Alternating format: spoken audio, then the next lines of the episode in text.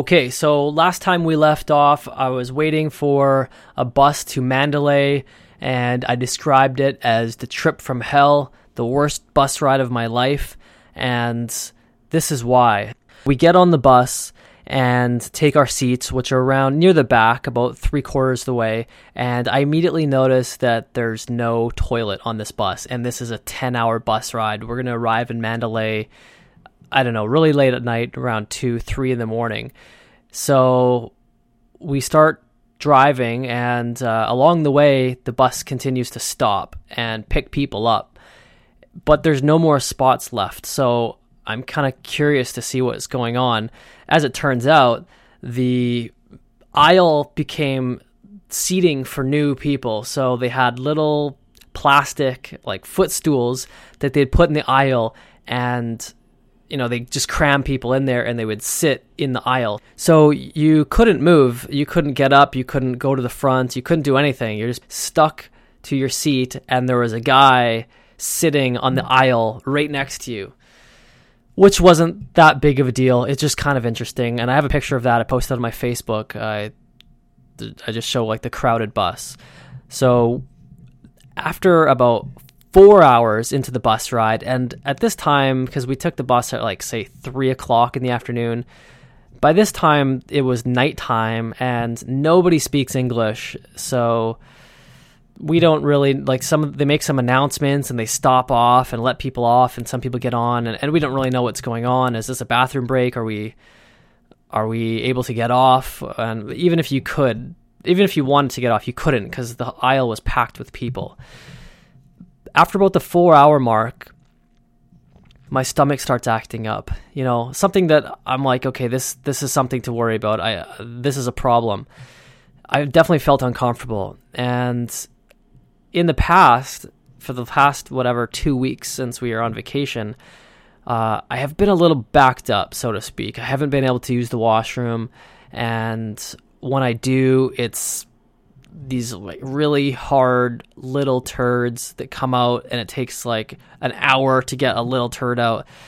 So this isn't good. And my stomach starts churning and I feel like there's gas built up into my bowels which are causing expansion and it's very painful cramps. So I've got my thumb underneath the waist of my quick dry Adidas shorts, like the type you'd work out in or something like that. And I have my thumb underneath the waist and I'm pulling it up to relieve some of the pressure. And I don't tell Sarah about any of this. I just kind of keep it on the down low because usually when I'm in situations where I'm feeling uncomfortable or I'm ill or I'm in pain or something like that, I like to keep it quiet for two reasons. One, because nobody likes a complainer. I mean, what is Sarah going to do about it? Number two, if I tell her about it, she's just going to want to talk about it. Like, you know, every 15 minutes or every whatever, she's going to be like, hey, man, are you okay? Are you okay? You know, it's like kind of like when you get a sunburn and everyone's like, ooh, look at the sunburn. It's like, yeah, I know I have a sunburn. Stop pointing it out every 10 seconds, right? Just making it worse. So that's that's why I don't really like to talk about it. So for I'd say an hour, I was not doing good. I, I was feeling like I had to use the washroom and I was just hoping that I could maybe relieve some of this pressure by maybe farting or something like that.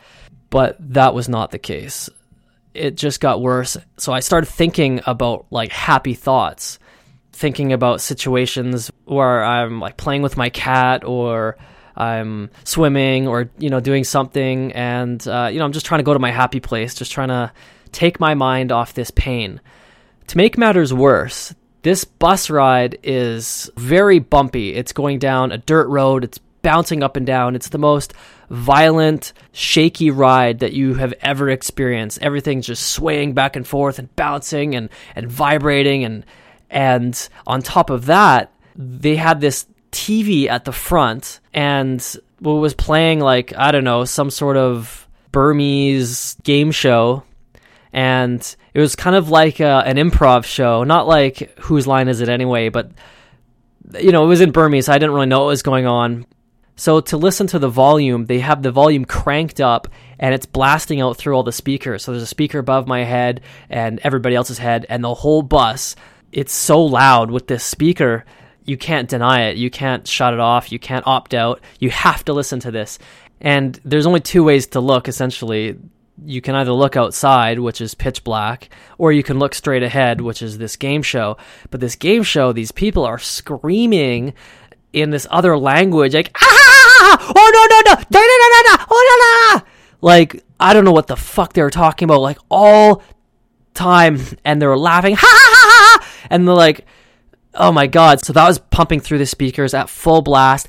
The bus is shaking, it's rocking, and I've got cramps that are getting worse and worse and worse. So the bus stops at one point and people are getting off. So I have no choice but to see if I can kind of navigate my way through the crowd and ask the guy if I can go to the washroom or go for the bathroom break. But I'm a little kind of hesitant to do that because you know nobody speaks English. I don't want to really get up because that might make situations worse. I don't want to trudge through these people because that's not likely. Uh, you know, one the the aisle is not like a normal aisle in a bus, like a like a public bus. It's it's narrow. It's like a foot long. So you got these people. You can't go by them. You have to crawl over them. So what I did was there happened to be a guy like three chairs ahead of me and I asked him like, "Hey, is this a bathroom stop?" He's like, "No, uh, we're stopping in in an hour." So uh, for for a bathroom break. So I'm like, "Oh, okay, cool, thanks." So I sit back down. Sarah still has no idea that I'm in pain, and I just try to block it out. I'm like, "Okay, an hour. You can do this. I can do this." I keep trying to like pump myself up. I can do this.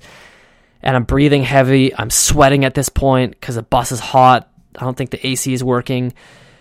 And I'm getting I'm getting really crazy cramps because there's gas that is expanding. I feel like my insides are going to explode, and I'm just like breathing like Lamaze techniques, right? Essentially, just trying to relieve the pressure, take my mind off it, but it's it's impossible because the bus is vibrating and shaking, and the music is ah, and the people. I feel kind of a little bit claustrophobic and, and trapped, and that's kind of you know building some anxiety in me. So what I do in this situation is I pray to God, and I'm not a religious person. I'm not anti God or anything like that. Just because you're not religious doesn't mean you don't believe in God. In fact, I think the only rational belief in that is to be agnostic. I mean, I don't know if there's a God. I don't know if there isn't a God, and neither does anybody else. So, in times like this, I like to reach out and say, hey, if there is a God, please help me in this situation. And I like to barter, even though I don't know if that's the right thing to do, but I'm like, listen, if you do this for me, I'll do this for you, kind of thing. I'll be a good person, or I'll donate my time to charity, or I'll, you know, be nice to people. I don't know. I, I try to make a, uh, a bargain. So that's what I do. I'm at I'm at that point. I've got no other choice. 20 minutes into this thing uh, because they have a big clock that's right by the TV and it's counting down. And when you stare at time or where you're conscious of time, it goes very, very slowly. So I managed to make it about 20 minutes, which is longer than I thought I would make. And I have another 40 to go. It's just, it's not happening. So I, I prayed to God. I said, God, relieve this pressure. Tell me away. Just just relieve this pressure. I don't want to feel this pain anymore. I can't take it anymore. Take this away from me. Give me an answer to this problem. And I'll do this for you. I can't remember what I said. And then poof, the answer comes into my mind almost instantly. and it's not the answer that I wanted to hear, but hey, it was an answer. And the answer I came, I'm not saying it was God that was talking to me. It just could have been my own imagination or whatever. But what I came up with was to poo my pants. so, so I'm like, okay, well, I mean, I got my answer. And I didn't think it was going to be that bad. I already had a strategy. Okay, they had this little barf bag, which was a, uh, like a little plastic bag. And in the past, all my turds have been really rock hard, tiny little turds. So I'm like, okay, great what I'll do is I'll squeeze this out into my my underwear, which is tight. It's like a boxer brief, so it's not going to leak out or anything like that. And then I'll just casually reach down with a bag around my hand, kind of like you know people pick up their dog poop. They they have the bag around their hand and then they they pinch the turd and then they take the bag off their hand and they scoop it around so you don't have to touch it. So I'm like, oh, that'll be easy because it'll be, it's not soft. It's this hard little nugget. I'll pick it up. I'll wrap it up in this plastic and nobody will know the difference. I'll just be really discreet about it. So Sarah still has no idea. And I've came to this conclusion. So what I do is I post up on my feet. So I, and I use my back and I slide up the back of the chair. So my bum is off my seat by about four inches and I just go for it. I just relax and I just push and I I've committed. I've gone to that place where I'm going to take a shit in my pants right now. so as it's coming out, I'm like, uh, right? And fortunately, this doesn't attract the attention of anyone, but it's not a little turd. It's a massive turd and it's not hard at all. It's soft like soft serve ice cream and it pours into my underwear and I immediately feel better. But I also kind of know that this is going to be a bigger situation than I thought. This whole plastic bag thing is not going to work. So I still want to be casual about it because, you know, I'm embarrassed and it's just weird. I'm, you know, 31 or 32 year old man and I just shit my pants on this bus in the middle of nowhere on a packed bus. So what I do is sit down into my own shit. And I feel great. Other than sitting in your own shit, my stomach feels amazing. And I'm and, Sarah Sarah starts to smell it. The smell starts coming up and she looks at me and if you ever you know the difference between a fart and a poo, like smelling a live poo that's just chilling there, there's a big difference, right? So she looks at me weird, and I'm like flush red in the face. I've got beads of sweat pouring down. I'm not looking good. She's like, Are you okay? I go, Sarah, I've got something terrible to tell you. Um, and I'm not sure how to tell this to you, but I'm just going to say it. But I, I just took a shit I just took a shit in my pants. And she's like, Are you being serious? I go, Yeah, I'm being serious. And she's like, Oh, fuck, I can smell it, right? so she starts, she starts kind of freaking out, right? Like, Oh, fuck, I think I'm going to puke, right? I'm like, Just chill out, just chill out. Don't draw attention to us, right? And there's a guy sitting in the aisle, literally inches his his head is inches away from my anus. Like he's sitting down on this tiny stool and you know maybe the top of his head comes up to like my armpit or something like that. And he's right by me. So i'm like yeah what should i do? Right? And she's like well i don't know. Why don't you scoop it in this plastic bag? I'm like uh okay. I can try. She came up with the same idea that i did but I know a little bit more than she does. And she goes, Take this other bag, because we have two bags, you know, one for her barf bag that was tucked into the seat ahead of her, and one for me. So I wrap the plastic around my hand discreetly. I put my hands in, down the front of my shorts and I, I lift up again, kind of like how I did earlier. And I pinch as much as I can, but I can feel that there's not a turd in there. It's just a saucy mess, essentially.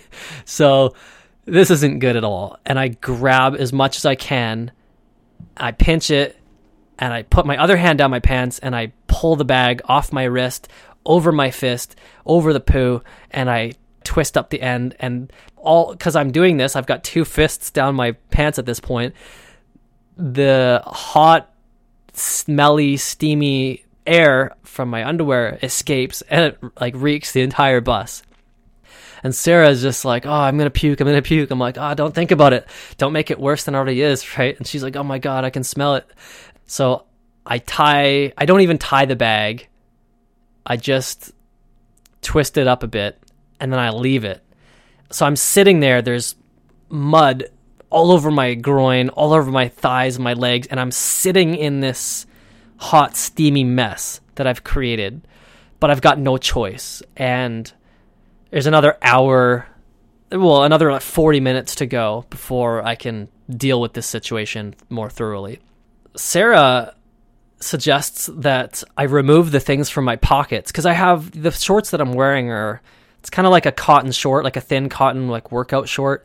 So and she doesn't know the situation. Th- she thinks I had diarrhea in my in my pants and it's gonna leak through my shorts and onto the seat and onto all my the stuff. I have a wallet that's attached to my waist that's like tucked under the waist of my shorts. So I remove that. That like really stinks. I take all like the phone and wallet out of my pocket. Those stink. So I'm sitting in the seat with my wrists, like the back of my wrists on my thighs. My fingers are kind of pointed up to the ceiling and I don't want to touch anything. And Sarah gives me her bag and says, Hey, sit on this. Put this between your underwear and your shorts because she thinks it's wet and she doesn't want to soak through the seat. So I grab that and I, I sit on that. And I'm feeling pretty good, you know, in terms of pain. That's been relieved, but the bus is still shaking violently. We got that TV show playing that's been playing for the last four hours and people screaming in my ear, ha, all this kind of stuff. And I have to go again. It's building up again. My stomach is cramping up and there's no reason not to. And I tell Sarah, I go, look, I, am really sorry, but I, I have to go again. She's like, no, don't, just hold it, just hold it, right? So I look at her, and as I'm looking at her, I just, I just start going. I'm like, screw it, man. So I'm looking at her. I'm like, I'm, I'm, I'm, I'm pooing right now. I'm like, I'm going, I'm going. She's like, stop, stop, don't, don't, don't. I'm like, no, I can't. There's just, there's just no way. This is just too painful. I have to go. So I take another poo in my pants. and this one is just as big as the first one and maybe even a little bit more saucy. So I sit back down. I have no more bags. I have nothing. I mean, what am I supposed to do? Like, I can't deal with this situation like I did the first time. I, I don't really want to lift up my shirt. I don't want to touch anything. So for the next half an hour, I just sit in this hot, pooey, saucy log. And the whole bus probably reeks of my poo and I just sit there and take it and deal with it. So half an hour later, which actually turned out to be another hour later, the guy told me at the last stop, "Oh, it's another hour." It was actually another hour and a half. So had I held out, imagine if I just held out for an hour and like, okay, it should be any minute now. I, I managed to hold out for this hour, and drive for another half an hour that must that would have felt like an eternity so i mean i don't really regret the choice that i made and I got this tension out of my stomach, and I'm feeling, other than I'm sitting in hot shit for the last hour and a half, you know, I'm feeling pretty good. And so the bus finally stops in the middle of nowhere, and I can't even really say it's a village because it's just one. I don't even know what it, it was. A restaurant, but there was nothing else around. There's no street lights. There's no signage. It's just this building in the middle of nowhere, and I wait for every single person to clear off that bus. All the people in the aisle get off, and we're stopping for, you know, like a half an hour so everyone can eat and use the restroom and that kind of thing. So everyone gets off, all the passengers of the bus get off, and I'm the very last person, me and Sarah, because I'm sitting in the aisle seat, Sarah's sitting in the window. So I get off, and I don't really know what the situation's going to be. So what I do is I stick my hands in the pockets of my pants of my shorts and I cup the poo in my underwear and I shuffled down the aisle and off the bus. And it's the middle of the night and there's mosquitoes and things squawking and there's lizards and it's I you know it's mud. I'm I'm I'm wearing my sandals. I'm trucking through the mud and I'm like, "Hey, where's the washroom?" They're like, "Oh, it's out back." So out back is through the doors of this restaurant and it's pitch black, there's no lights, and you basically have to walk through this path in this field into kind of like an outhouse area. And there's, you know, a bunch of other passengers from the bus. And so the urinal wasn't a urinal, it was a brick wall. So you got, you know, five guys lined up on a brick wall pissing on that. And then you have one kind of outhouse thing. And I need privacy because I don't want to, you know, get naked and deal with this situation with everyone looking at me and with everyone there. Uh, the outhouse has a door on it and it has a light inside, so I'm like, okay, I have to go through this. And this outhouse is the size of like a phone booth. It's tiny. So I open the door and it is covered with bugs. There's no toilet. It's just like a hole in the ground and it's covered wall to ceiling to floor with bugs on the walls. You know, I'm talking thick flying insects buzzing around, uh, cockroaches on the floor, flies and fruit flies and mosquitoes. It's just it's like buzzing, like and it's hot and it smells like shit. But I have no choice to make. So what I do is I go in there and I peel off both layers. No, what I do is I squat and I try to push the poo out of my underwear and into the hole, but I miss and it lands on the side and I, there's no toilet paper in there. So I'm like, okay, well, I don't know how to deal with that. That I guess that's just gonna stay there. And so I peel off both layers, and bugs are flying around me. They're on my body. They're biting me. I'm now naked from the waist down, and I have a really muddy pair of underwear. Like it's just covered with mud.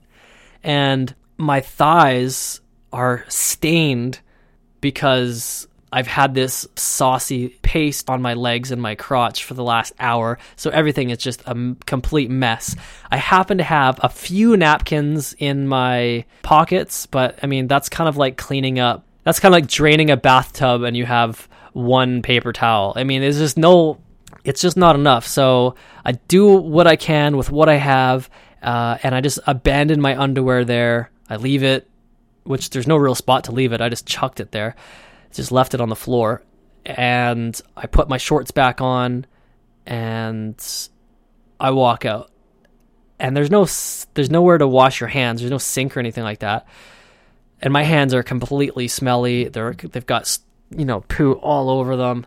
So I walk back to the restaurant and I come across this well kind of thing and inside the well is this little bucket and the well is covered with mosquitoes and it's still water. So i'm assuming that there's massive amounts of bacteria and bugs and larvae and things like just it's probably the nastiest water but I have no choice. I have to deal with this situation. So I scoop up this liquid in my hands, and it's pitch black. I can't see what this liquid is. I, obviously, it's water. I'm, I'm sure it's not like cow blood or anything like that.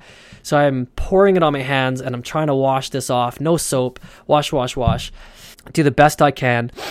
Walk back into the restaurant, and there's toilet paper they use toilet paper as paper towel, so they have like a roll of toilet paper on each table. So I just went to a table that didn't have anyone sitting there and I wrapped a bunch of toilet paper around my hand and then I went outside and tried to be really discreet and just kind of wiped everything, like wiped my thighs and all my nuts and my, my bum and everything and threw that in the garbage. Actually, there was no garbage. There was just like this cardboard box on the floor. I just chucked it in that. I did that again. I did that again. I did it like three or four times just to try to get as clean as possible but got poo on my shirt, poo on my shorts, I stink. My hands stink. Uh, Sarah gives me some hand sanitizer. I do that like four or five times, just hand sanitizer, and then another hand sanitizer. My hands still stink. It's a nightmare. So I get back on the bus and we drive for another two hours, maybe three hours, and we're and our stop is in four hours. So on the third hour mark, I start to get cramps again really badly, and I don't have a layer of protection before I had underwear that was kind of tied around my thighs so it could kind of hold it in. But now I don't have that. I have loose shorts. And if I go to the washroom, it's going to, f- you know, spill down my legs as soon as I stand up. So I definitely can't do that. And I can't be sure that it's going to be in solid form. So going to the washroom again is definitely not an option. I'm out of plastic bags. So the next stop we don't know we're in Mandalay City, but I don't know what stop is ours. Like it's supposed to be at the three hour mark, but maybe we arrived early. I'm not sure. Nobody speaks English, so I go to the guy that's that's uh, you know some of the aisle is cleared out a bit, not much, but you know a, a, few people have left, and I go to the guy who speaks English, who's three seats ahead of me. I go, hey, is this our stop? Is this uh, Mandalay City? Um, and I, I hand him a map. Is like, is this where to go? He's like, no, no, no, you got to get off the last one. I go, okay, okay. And it seems like, you know, a lot of people are getting off at this stop, like half the bus. So what I do, I don't tell anybody, I don't tell Sarah where I'm going. I just stand up, I walk down the aisle, I push my way past, past the people, and I'm sure I stink really badly. I get off the bus. Now, if this bus, if the doors close and drives off, I am screwed. I don't have anything. I took my wallet and my phone and my passport. I took everything off. All I am is a guy in sandals, shorts with no underwear, and an athletic tank top. So I have to use the washroom again, and we're in this middle of this muddy parking lot. There's no cement. There's just cars, kind of random cars and buses and stuff, full size vans, and four inches of mud and puddles and people saying things to me. I, so I push past those people. People are unloading their bags, and I don't see any bathroom. Like, well, maybe if I go around to the back of the bus, I can you know, take care of business and no one will see me. So I go around to the back of the bus. There's people there talking, and so I don't know what to do. So I run about 20 feet. Now I'm 20 feet away from this bus. If those doors close, I'm really screwed. So I have to be quick. So what I do is I squat behind this bus in the mud and I push as hard as I can, as fast as I can, and I squirt out another poo, but it was more like, you know, more liquid than than solid.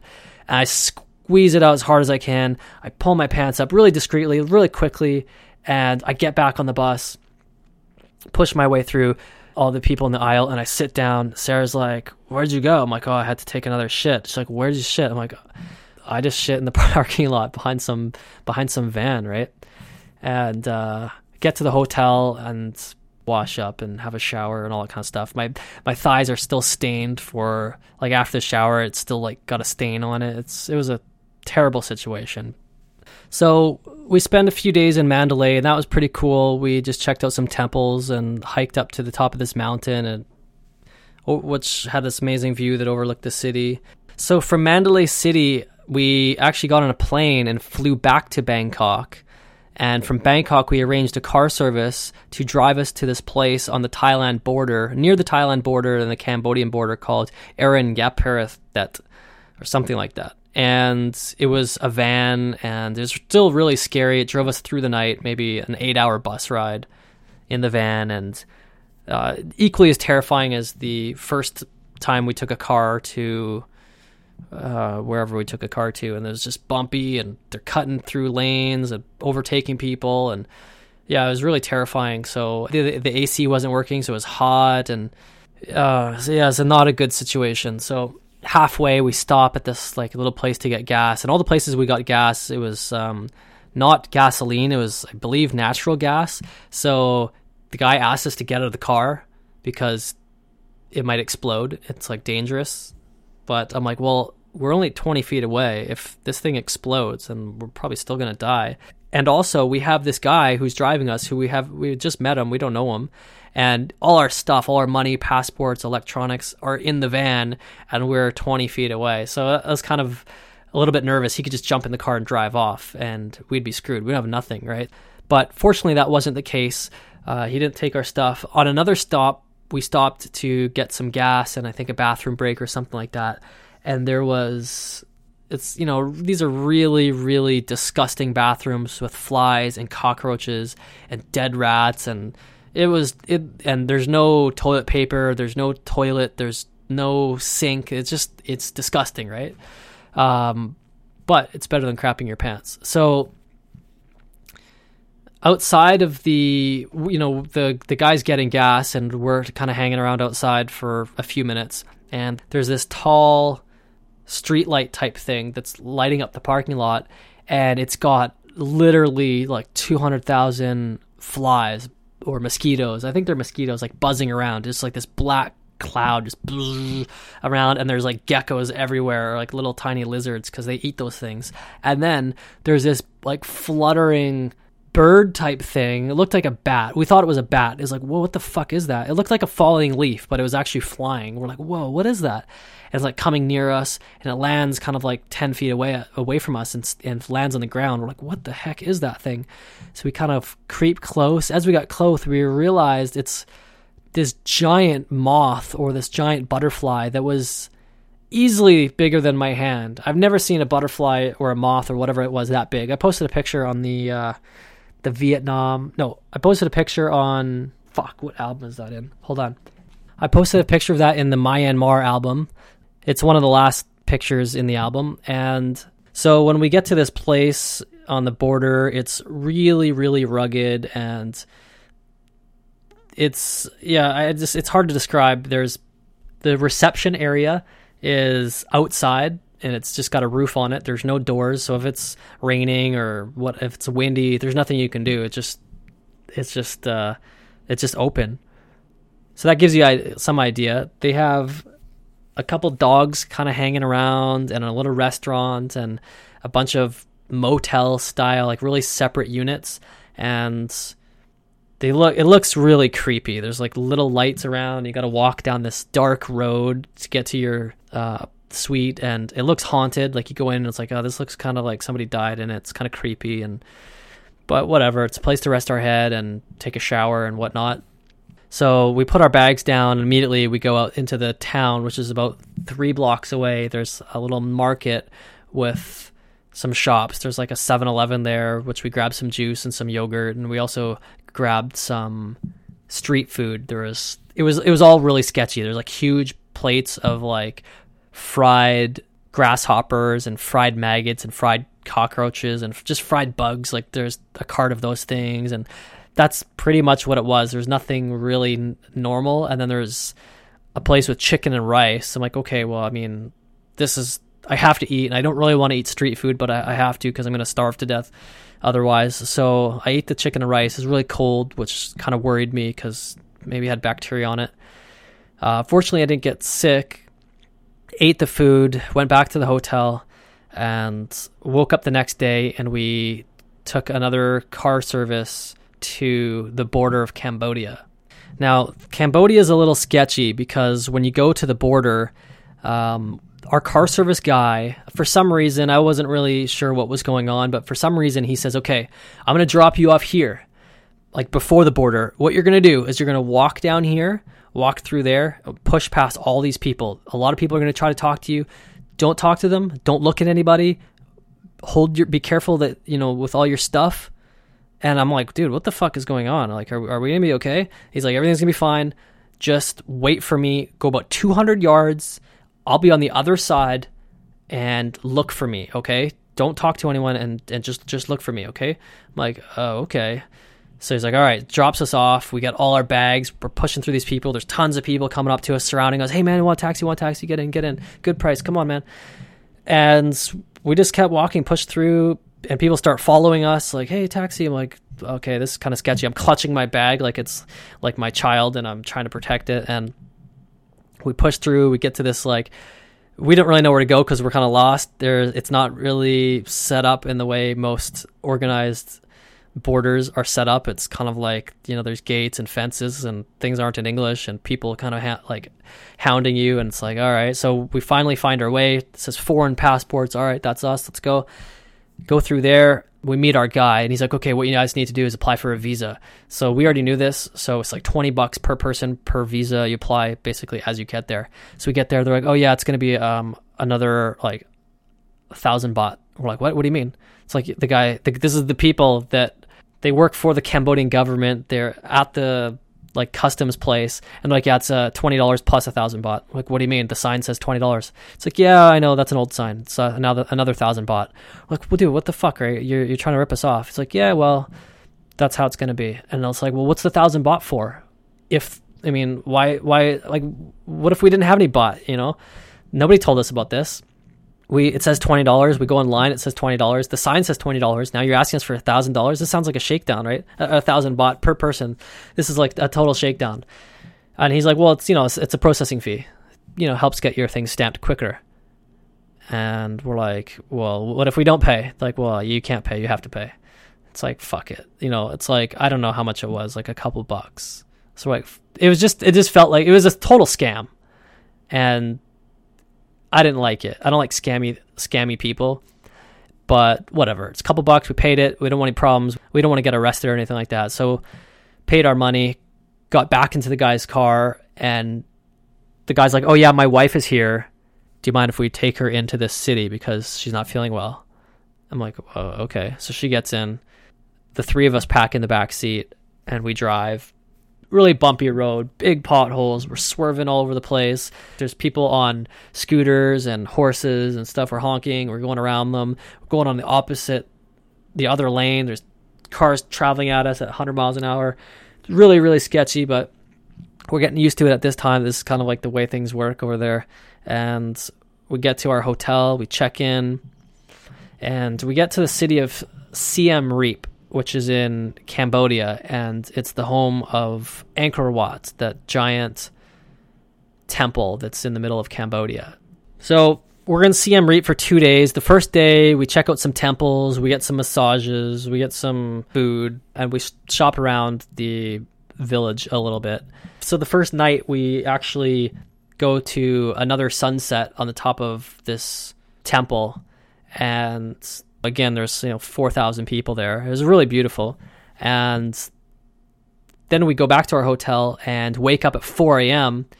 because we want to go to sunrise at Angkor Wat, which was kind of overrated. Again, there's thousands of people there, but um, you know it was an experience and. Usually, people that go to sunrise because it's at 4 a.m. or the sun no, sunrise is at like 5 or 5:30 a.m. But you got to get there at 4 they're so exhausted they, they go back to their hotel and sleep or they go grab breakfast or whatever.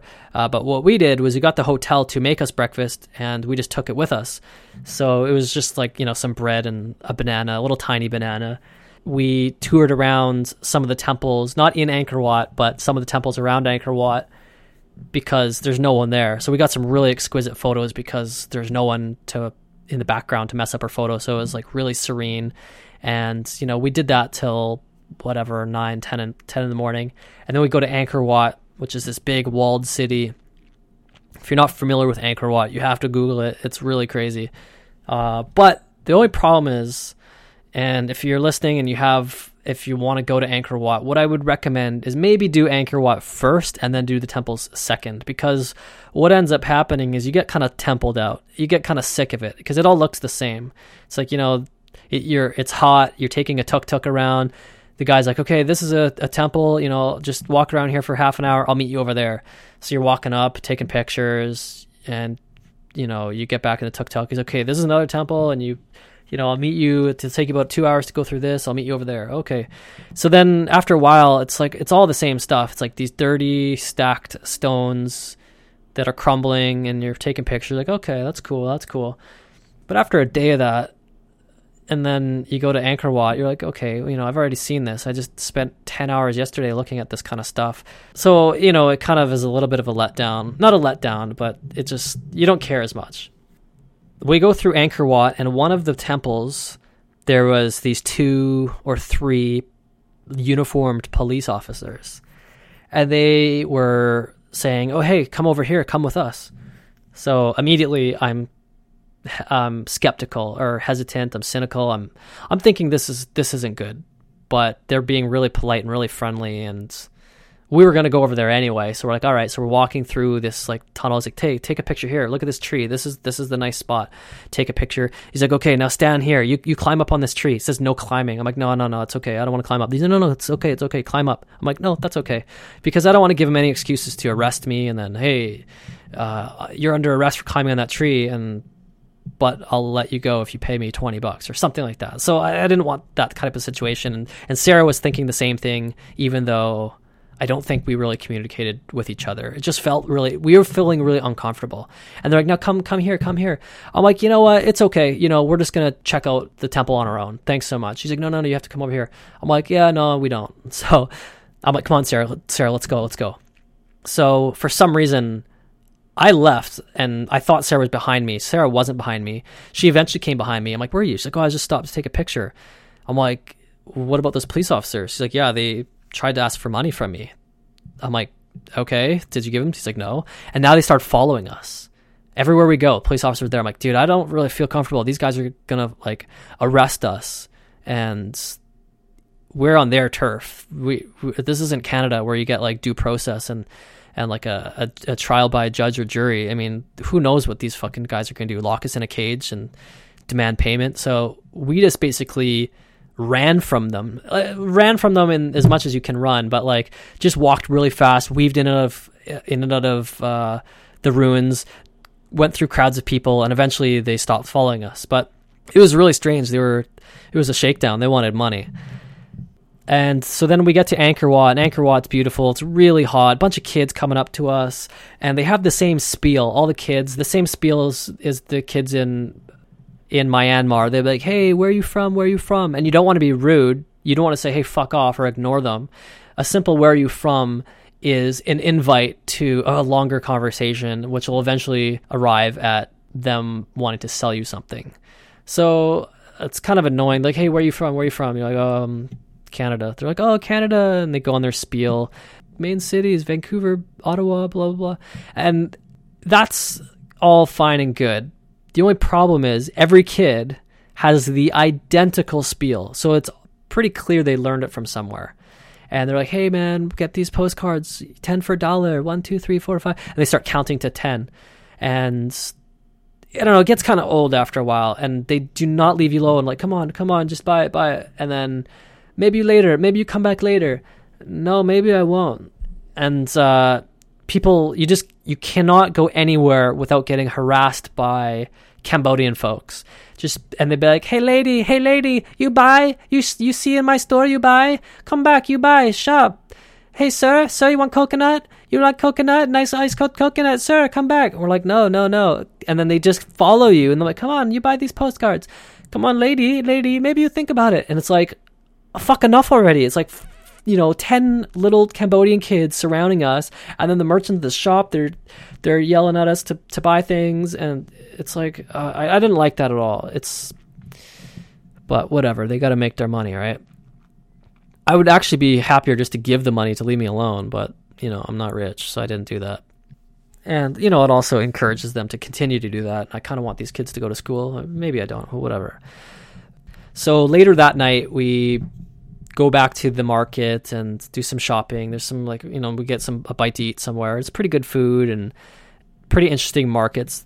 There's like a well whatever, and so later we go back to the hotel and we get we go to this buffet with dancing like a traditional Cambodian dancing and a buffet and there's you know 300 people you got to book tickets through the hotel and then the tuk tuk takes you there you it's like all you can eat and then you watch this show this like performance, these dancing, and then you leave.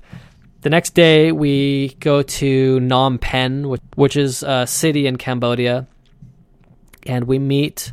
We're we have Sarah's friend with us, and she knows a guy from Toronto who has a twin brother that happens to live in Phnom Penh. She's never met him, uh, but we meet up with him, and we go to. Yeah, it was it was it was interesting. We go to a bar and a restaurant, and he basically kind of told us what it's like, how if you get stopped by the police, you don't stop. If the police try to pull you over, you just try to outrun them because if they stop, they'll basically rob you. And uh, the the people are really nice um, when you want something. Like if you want if like trying to get food at the table, like getting a beer, getting getting some chicken or whatever you want, they're really good about that. But getting the bill, uh, you might wait an hour to get the bill and you ask like hey can i get the bill? They're like yeah yeah yeah right away. And then fuck 20 minutes will go by and then there's no bill. And then you get somebody else like hey man do you think you can get our bill? They're like okay okay. They'll run to the back. 20 minutes goes by. The manager will come by like hey man we're just waiting for our bill. Can we get our bill? They're like oh yeah sure no problem. Another 20 minutes like dude what the fuck man? Like i didn't get that part. And so i asked the guy like is this common? He's like oh yeah yeah. It's the getting the bill is like notoriously difficult in cambodia so from there, we go back to the hotel the next morning, go for a swim, have a beer by the pool, go to some of the. Actually, you know what we do? We go to the killing fields, the Khmer killing fields, which was lame, and I knew it was going to be lame because it's there's not like there's going to be piles of dead bodies. You know, you take away the dead bodies, and what do you have left? You have a field. So it's like, well, I'm going to pay twenty bucks to look at a field that used to have dead bodies. Well, I don't give a shit about a field, right? And basically that's exactly what it was. There's a field, and then there was these like pits, and like, hey, in this pit used to be you know a thousand dead bodies, and you're like, oh, okay, well, I don't really want to take a picture of a big hole in the ground, so so that was kind of lame, and it was hot, and I wasn't feeling good. And then we went to the Tuol Sleng Genocide Museum, which has this dude named Pol Pot P O L P O T, and he was a nasty man from I don't know 30, 50 years ago. I can't really remember. And he basically had this camp, which was all these kind of looks like apartment buildings, but inside had all these prison cells where they would torture other Cambodian people. And it wasn't really clear why they did that. And the the situation was like pretty horrendous because they have pictures, they have like all the torture racks and you know the the little cells where they had people chained up and the the feces buckets and they this guy who's like the guy the tour guide he was really passionate about this. He's like almost looked like he was gonna cry. He's like why would Pol Pot do this to his own people? And it's like pretty moving right? But they have pictures of all these like tortured souls and all these uh, bones and skulls with bullet holes in them. It's like pretty overwhelming. It's like yo look I, I mean i'm all for remembering the past but I don't really need to see this. It's really disturbing. It kind of made me sick to my stomach, to be honest with you. So I just kind of went outside and didn't really enjoy that part of the tour. Um, that was actually first, and then we went to the Killing Fields, and I didn't really enjoy the Killing Fields either. But whatever. The next day, we traveled to Ho Chi Minh City in Vietnam, which is used to be Saigon, which used to be the home of the Vietnam War. There's like a jungle, like the Vietnam jungle that's outside the city, and that's where a lot of the uh, Vietnam War was fought with the Americans. And there's these Cu Chi tunnels, which are now a tourist attraction, and you can go underground and walk these tunnels. And these tunnels are tiny because if you don't know, Vietnamese people generally are really small people. So, you know, five foot five, maybe 120 pounds. So they fit pretty good. And I'm not a big guy. I'm like 5'9, 150 pounds, let's say. So I wasn't too worried about being stuck. But the guy, so it's like, you know, a two hour bus ride out to, to get to these, uh, to this jungle. And the tour guide was pretty funny. He's like, hey, just so you know, if you have a gut, if you're a belly, if you're a big guy, you might get stuck. And if that's true, then everybody else will get stuck too because you're going to basically plug up the hole and we're all going to be trapped. He's like, but don't worry, we'll get out eventually because in two days when you start losing weight from not eating, uh, you'll fit through. so, so I'm like, okay, well that's that's not cool. And he's like, if you're claustrophobic, this tour is probably not for you. So it's like, well, you know, I'm not claustrophobic, but I'm also not in love with tight spaces. It's not like I'm you know, happy about being buried alive. So I'm like, you know, I, I, can deal with this. I tried to mentally amp myself up, like, you know what, you're fine, you're okay. It's all in your head. So we get to the jungle and it's raining. So we get these like rain jackets, which are a dollar each, and they're just like a plastic bag with a hood and sleeves. And so we're traipsing through the jungle. In the background, we hear explosions, like gunshots and explosions. So it's like really authentic to it's very easy to put yourself into that mindset like this could be a situation like i think usually people in the war are much younger than i am maybe like 18 19 20 but you know i'm still feeling like a pretty young guy. I'm traipsing through the Viet- vietnam jungle and there's bombs and gunshots going off. And it's like this is a really authentic experience if you ever want to know what it was like to be in a war. And this is terrifying so anyway, our tour group marches through the jungle in these little paths, and we're stopping every so often to look at some hole. And there's this like little spot that we're all hovering around, covered with leaves. And all of a sudden, this guy pops out of it. It's a tiny hole the size of like I don't know, like say like a cafeteria tray or something, maybe even smaller than that. And this guy pops out of it, and we're like, "Whoa, what the hell?" So it was like the entrance to one tunnel, and it was very narrow. And I'm like, well, is that the opening? Because if that's the opening, then I might not be able to do this because not that I wouldn't fit, but it, it was tight. And I'm, so I'm kind of working myself up unnecessarily because I think this. I have no idea what the tunnel is. I didn't Google it beforehand, but from what I heard, it's very small and narrow and confined. So that's playing in the back of my mind, and this guy just popped out of a thing the size of a dinner plate, and I'm like, whoa, this is this is getting intense. Uh, so so he gets out this kind of military guy. I'd have pictures of that in the Vietnam album that I posted and on Facebook. And uh, so Sarah's like, dude, I want to try. So Sarah gets in there, and she goes down the hole and closes. What you have to do is hold the lid you get in the hole and you pick up the lid and you put it above your head so your arms are straight up and then you just bend your legs and lower yourself down straight and the last thing to go are your arms and then the lid closes down and there's leaves all over. You you put leaves on the lid and before you do it and then you lower yourself down and then kind of put the lid in place and it just looks like a floor of le- like a, a forest floor of leaves and you can't tell that anyone's in there. It's pretty cool. And she got really dirty because it's pouring rain, and I didn't want to do that, so I didn't. I didn't go down there. And then we see all these like trap doors where it looks like grass, but then you like poke poke it with a stick, and it flips over, and there's like a five foot drop with a bunch of spikes, uh, and all kinds of really cool techniques and and openings. You'd get to like this like little mound, and then there'd be a cave where you could crawl down and go into the tunnels and then eventually we get to the tunnels and we're walking down, and there's a bus load in our tour group. Our tour group is the size of a bus, so I don't know, whatever, let's say 40 people. And we are maybe in the middle of the pack. So there's 12 people ahead of us, there's us, and there's 20 people behind us, or whatever. So one by one, we march down single file down these steps into this room, and then we go lower ourselves down into the tunnel. We get even further down. So we're about five meters below ground.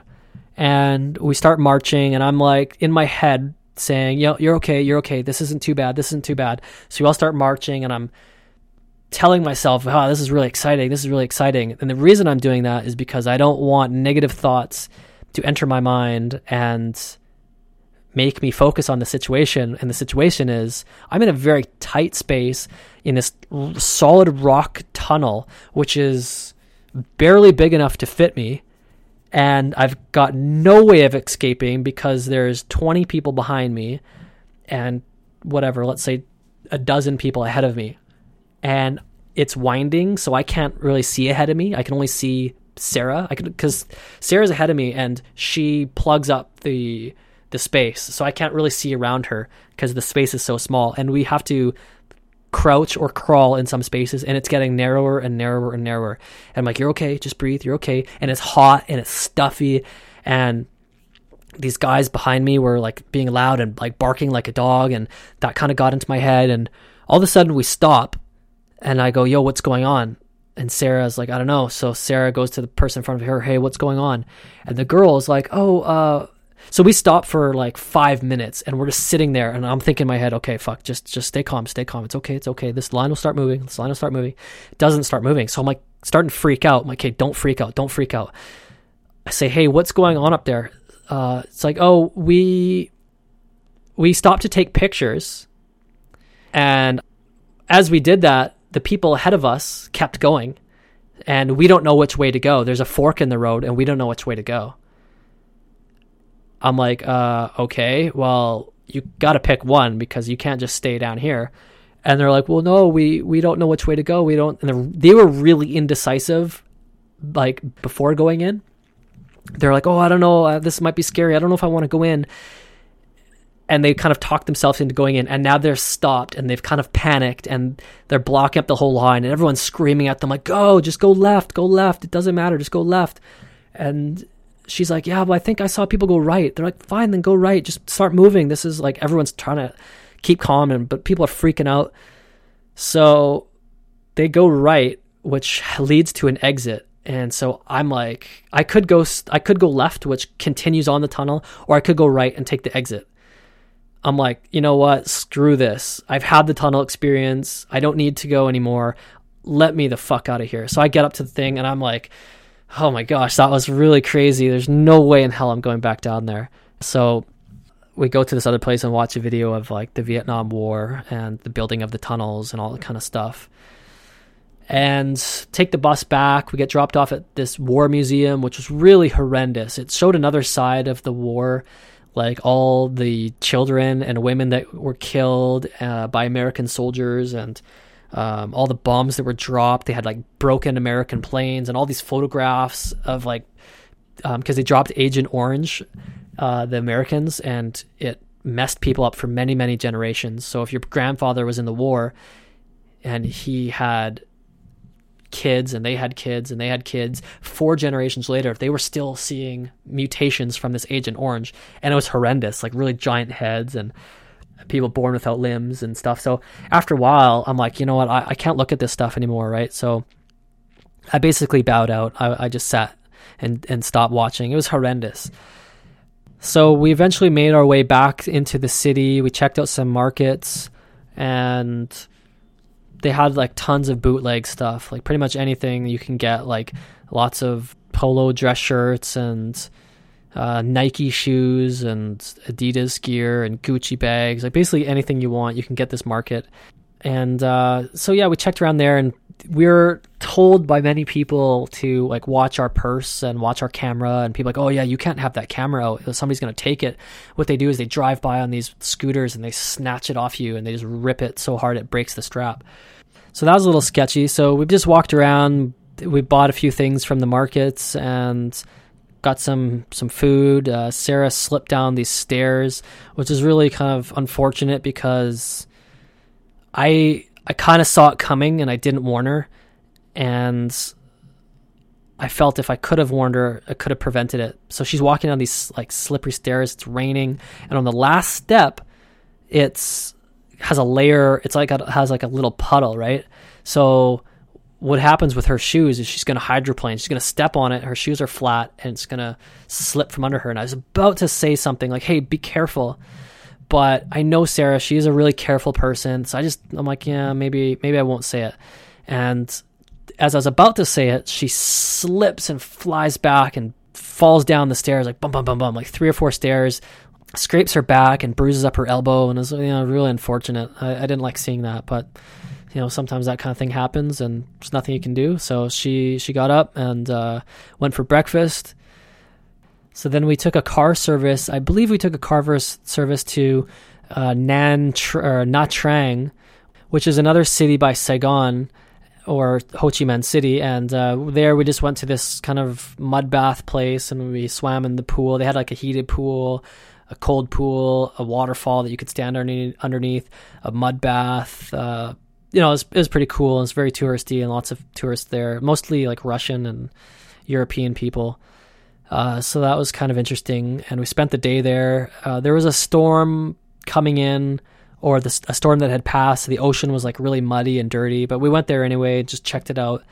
Uh, traffic was crazy. There's bikes everywhere and to cross the road there's no street signs like okay it's a red light now we can cross no there's none of that you just have to go when you go and what we've what what we discovered by looking at the locals was you just have to walk really slowly and people will move around you. Which is hard to get the courage to do that at first because you're walking into like a picture like a stampede of horses like charging at you and you just walk into them and hope that they see you and walk around you. It's like really terrifying and that's essentially what it is like these speeding uh, scooters and cars and you just walk really slowly and they, they move around you eventually you get to the other side and so from Nha Trang, I believe we took a bus or a car service. I can't really remember how we get to place to place. Uh, but it wasn't by plane. I know that. So anyway, we end up in a city called Hoi An, and Hoi An is near the coast of Vietnam, and you know it's a two thousand year old city. And we walk through the village, which has a lot of the same type of shops. They have paintings and places to get pho and but it's not. It's kind of like underdeveloped. It's not.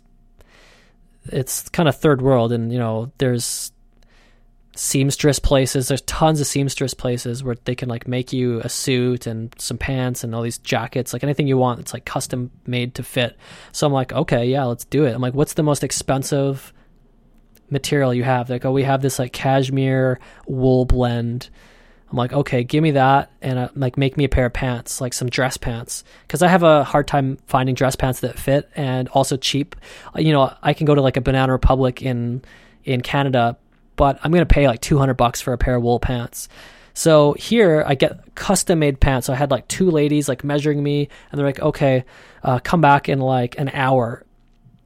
I'm like, okay, well I could do that, but could you, can you just drop them off my hotel? I'll, I'll pay extra. They're like, yeah, yeah, that's fine. So it's like, okay, cool. So we get measured. I walk out and like it's kind of raining and the storm's coming. So we just go back to the hotel and do a swim and relax and I think we just kind of stay around the hotel at that for that night. And, and the whole time, as soon as we got to the pool, uh, well, actually, when we're in the pool, they were preparing for the storm, which later turned out to be like th- there was this typhoon that was coming that later turned out to be Typhoon uh, Haiyan or something like that. I can't remember the name of it. It's like decimated the Philippines, and it was heading right to us. It well, actually, at the time, it was in the Philippines, and it was projected to come and like directly hit us, like in our resort in our this little town of Hoi An. So we were a little nervous, and everyone's uh, they're t- like tying the trees, like the palm trees. They're tying those down with a rope. And as soon as we got to the pool, they put tarps over and they taped up all the windows. And they're we're going through the city and they're or the little town, and they're everyone's like boarding up the windows. And I was like, okay, this is pretty serious, right? So at night, everyone's just kind of hunkering down. We don't go out. Like you know, the wind is is going. It's like really rainy and so we just go across street, get some pho from like a really it's like a it's like a street food place. It's not anywhere near a restaurant. And Sarah, there's some like banana leaf rolled up with like a piece of string wrapped around it and it's sitting on the table as we arrive. So Sarah opens it and she's like, "Huh, what's this?" I'm like, "Sarah, don't eat that. You don't know what it is, right?" She's like, "Oh no, it's it's fine. I'll just try it." I'm like, "Sarah, that was there when we got here. That could be anything. That could be a piece of turd for all we know." So she bites it and she's like, "I think it's pork." I'm like, "You think it's pork?" She's like, "Yeah, yeah, it's fine." She eats the whole thing. Later, turns out she's like throwing up in the hotel. She's really sick for the next three days. Uh, but anyway, so the next day we just uh, she's not feeling well. We go to get massages. Um, the my ladies come by the hotel and drop off the pants. The storm's coming in. Everyone's just hunkering down. We're sitting in the lounge playing foosball, and all the hotel guests are in this lounge because you know they can't go anywhere, and it's kind of scary to be honest with you. This big typhoon slash hurricane's coming right toward us, and then one of the hotel guys comes down. He prints off this thing from the internet. He's like, "Guys, can I have your, ladies and gentlemen, can I have your attention? We just received word that the typhoon has diverted." Like taken like a sudden right turn is heading up the northern coast of Vietnam, so it's actually not going to hit here. So everyone's clapping and celebrating. It's like, oh, thank God. The only problem is the typhoon is now heading to this place called Hanoi, and directly hitting Hanoi, which is where we're supposed to go in the morning, the next morning. So we're like, okay, uh, that's not good. So we wake up the next morning. The hurricane is in Hanoi. All the airports are closed. There's no flights. There's no buses. There's no trains. There's no nothing. And we have to get to Hanoi to get to Da Nang, which is the next city. So we were like, okay, well, what do we do? I'm like, well, I don't want to go well, we can't go to Hanoi, and even if we could, I don't want to go there. So what I do, what I recommend, is we go back the way we came. Oh, by the way, I remember how we got to Ho Chi Minh City and Nha Trang. We took a train, and it's an overnight train, and it was the worst experience, one of the worst experiences of my life, because you're in this tiny little cabin with bunk beds and little tiny foam mats, and it's very uncomfortable. The train is shaking back and forth like it's going to derail. It's bouncing up and down. It's vibrating. It's next to impossible to sleep because it's so noisy and shaking and and it's like you know rocking back and forth. Going to the bathroom there is is out of question, and that was like an eleven hour experience where we had to sleep on the train, and then the next night uh, we do the same thing. It's like an eight hour train ride. So, so anyway, we're we're at this uh, Hoi An hotel. We decide. I'm I'm suggesting, okay, let's go the other way. Let's go back on those trains. As as crappy as those trains were, at least it was heading south, and this storm is heading north. Once we get back into Saigon, which is has an airport, we can fly to Malaysia. We can just bypass the whole rest of our Vietnamese tour. Like I'm like, screw Hanoi. That place is is a write off. It's got a hurricane and all that kind of stuff. So Sarah is not too keen on the the train ride, so she's like, okay, well, let's just book another night at this hotel. And we're like, okay, fine, we'll do that. It was pretty expensive hotel. And then the next day, all the airlines were still closed. All the trains were still closed. We couldn't have taken a train anyway because that was closed. Everything was closed. So we're like, well, we could stay another night here and hope for the storm to pass. Or we could take a taxi to a city called Da Nang and stay there by the airport and which we have to go to anyway and the hotels are much cheaper. So like okay let's do that. So we get our bags we go to Da Nang which is the third largest city in Vietnam and it was really it was really cool. It wasn't as busy as Saigon or Ho Chi Minh City. And the hotel guy was really nice he was a Vietnamese guy but lived in America for six years and uh, knew about Seattle, which is very similar climate to Vancouver. So we're kind of chatting, and he's a young guy. He he managed the place um, for his family. Actually, it's called the Orange Hotel. So we basically skipped the Hanoi tour, which was supposed to be on this like we're gonna go on this boat ride in the ocean where there's a hurricane. So I'm like, yeah, no, let's not do that. So we skipped all that completely so we just asked the hotel what there's to do in Da Nang, and he says not much. You just kind of tour around, check out the Dragon Bridge, check out the street food, check out the statues down by the water.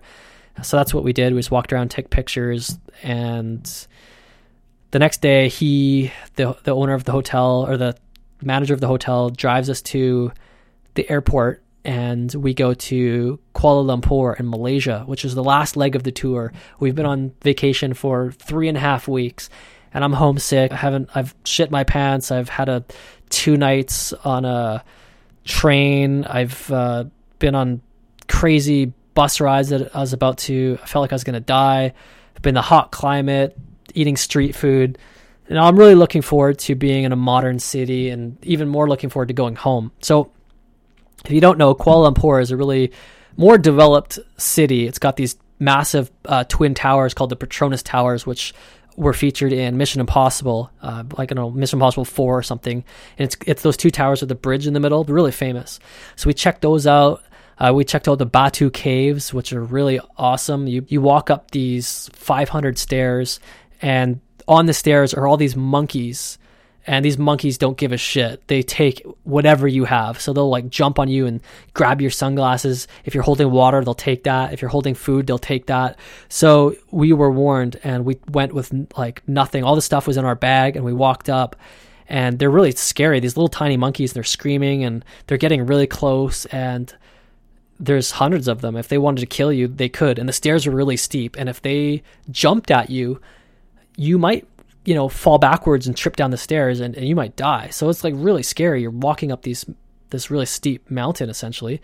And then we get to the Batu Caves and they're amazing. These really exquisite caves with uh, you know, natural sunlight pouring in, kind of a rainforest vibe going on. It's uh, really awesome. And I posted pictures of those in my uh, Malaysia folder on Facebook. So I have a bag filled with cookie or like with garbage and I'm thinking, well, this is a good opportunity for me to take out some of the garbage and put it in this trash can. However, as I took it out, a monkey jumped on me and grabbed it out of my hand. Like, holy Christ. It was like, happened so quickly. Scared the heck out of me. Uh, so, so that was kind of scary. And we just made our way down the stairs. There's this giant golden Buddha statue. It's like one of the biggest in the world. And so for the rest of the day, we went to the Petronas Towers. They have the a, a, really famous mall, a really huge mall. Everything's really expensive. Like there's like Gucci stores and and you know Hugo Boss and you know basically everything's really expensive. But the food court is good. We ate at the food court we went to the Petronas Tower. So you take for 27 bucks, you can tour the bridge and then you can go up to the 82nd floor or whatever.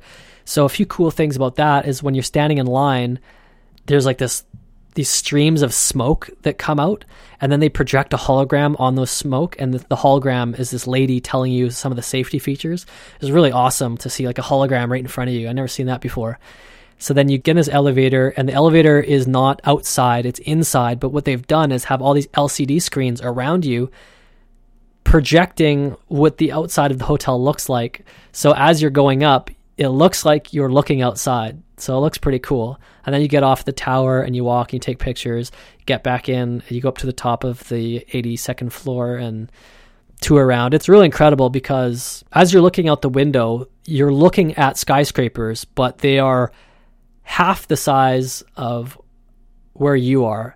the Petronas Towers are so large that you can look out at the landscape and skyscrapers look tiny. It's t- like twice or three times the size of a really tall building. So that was kind of cool. And there was a storm coming in. So in the background, we see some lightning. We got some really great photos. Uh, I posted those on my Facebook as well. So at night, we meet up with some people and have some drinks and tell stories. And the next day, we fly out to Taiwan on the Hello Kitty plane. And I haven't seen Sarah more excited to be on a plane in her entire life because it was actually the plane was delayed and was delayed for a while, so they just grabbed another plane. So Sarah's like really upset, like, "Oh man, I really, I really wanted to book that Hello Kitty or go on the Hello Kitty plane. It's the only reason I booked it." And now they switched the planes on us because the other one was delayed. Oh, I'm so upset. So we walk into the plane, and there's like Hello Kitty everywhere. And Sarah's like, "Oh my gosh!" And she's like taking pictures of everything. It's really kind of, it's kind of cute to see. And then, so from Taiwan, we have to fly to Hong Kong to catch our flight back to Vancouver, but we only have 30 minutes to get off the plane to get on our next flight. But because our plane was delayed in Taiwan, now we only have five minutes to get on the ho- the uh, Hong Kong flight, and we're really nervous that we might miss it. And if we miss it, there's not another flight to Vancouver until Tuesday, which is we are traveling on Sunday. So it's like a really big deal that we get on that plane. So we have these stickers on us that that let the stewardess know that we have to have a transfer. So they look at our these stickers and be like, okay, and they'll kind of usher us along. So we sat way at the back. Plane lands, and if you've never been on a plane, as soon as the seatbelt sign comes off, everyone stands up and they grabs their bags and they flood the aisle. So it's like, oh Christ, we're not gonna we're not gonna make it, right? So I grab our bags and I'm just like, excuse me, excuse me, excuse me. I'm pushing through. You know, people probably thought I was a complete asshole because it's like, yeah, well, what are you doing, man? Like, you're pushing everyone aside so you can get off the plane first. But little do they know, I've got a plane to catch and it's like leaving right now. So we go through, I push through the curtains of first class because I had a stewardess tell me, like, come on, come on, come on. So I go through the, the one curtains, I go through first class, and the stewardess at first class like looks us up and down and stops us for, like as we're rushing off the plane she's looking at us like hey wait you guys aren't rich. You don't belong here. And then she sees our stickers and she's like oh okay no it's okay. Go ahead. So yeah i don't know. We we get on our plane and fly to hong kong we have some time to kill like four hours actually i think that was from KL, Kuala Lumpur to Taiwan, and then the Taiwan to Hong Kong. That flight, that transfer was like five minutes. We had to make it. But once we were in Hong Kong, we actually had like four hours to kill. And the Hong Kong airport is awesome. It's like a mall. There's lots of cool shops and duty free shops and a food court. And they have Wi Fi, so we're checking email and that kind of stuff. So that was really awesome. So then we got a flight back home, another whatever 14 hour flight. We try to get some sleep. I, I ate a lot. Sarah wasn't feeling well in the food court in Hong Kong, so I ate my food, ate her food. As soon as we got on the plane, they fed us again. So I ate that, and I'm like bloated, I'm stuffed. Four hours later, they come by with another plate of food. I'm like, no, no, no, I can't. So I just, you know, we're just watching movies, and uh, finally got back to Vancouver and got home. The weather is freezing cold, and it was really exciting to see my cat. He starts freaking out, starts meowing because you know think about it. We just leave for a month. Cat has no idea where we went, so he's like, it's really really exciting to see my cat. He was really happy to see us too.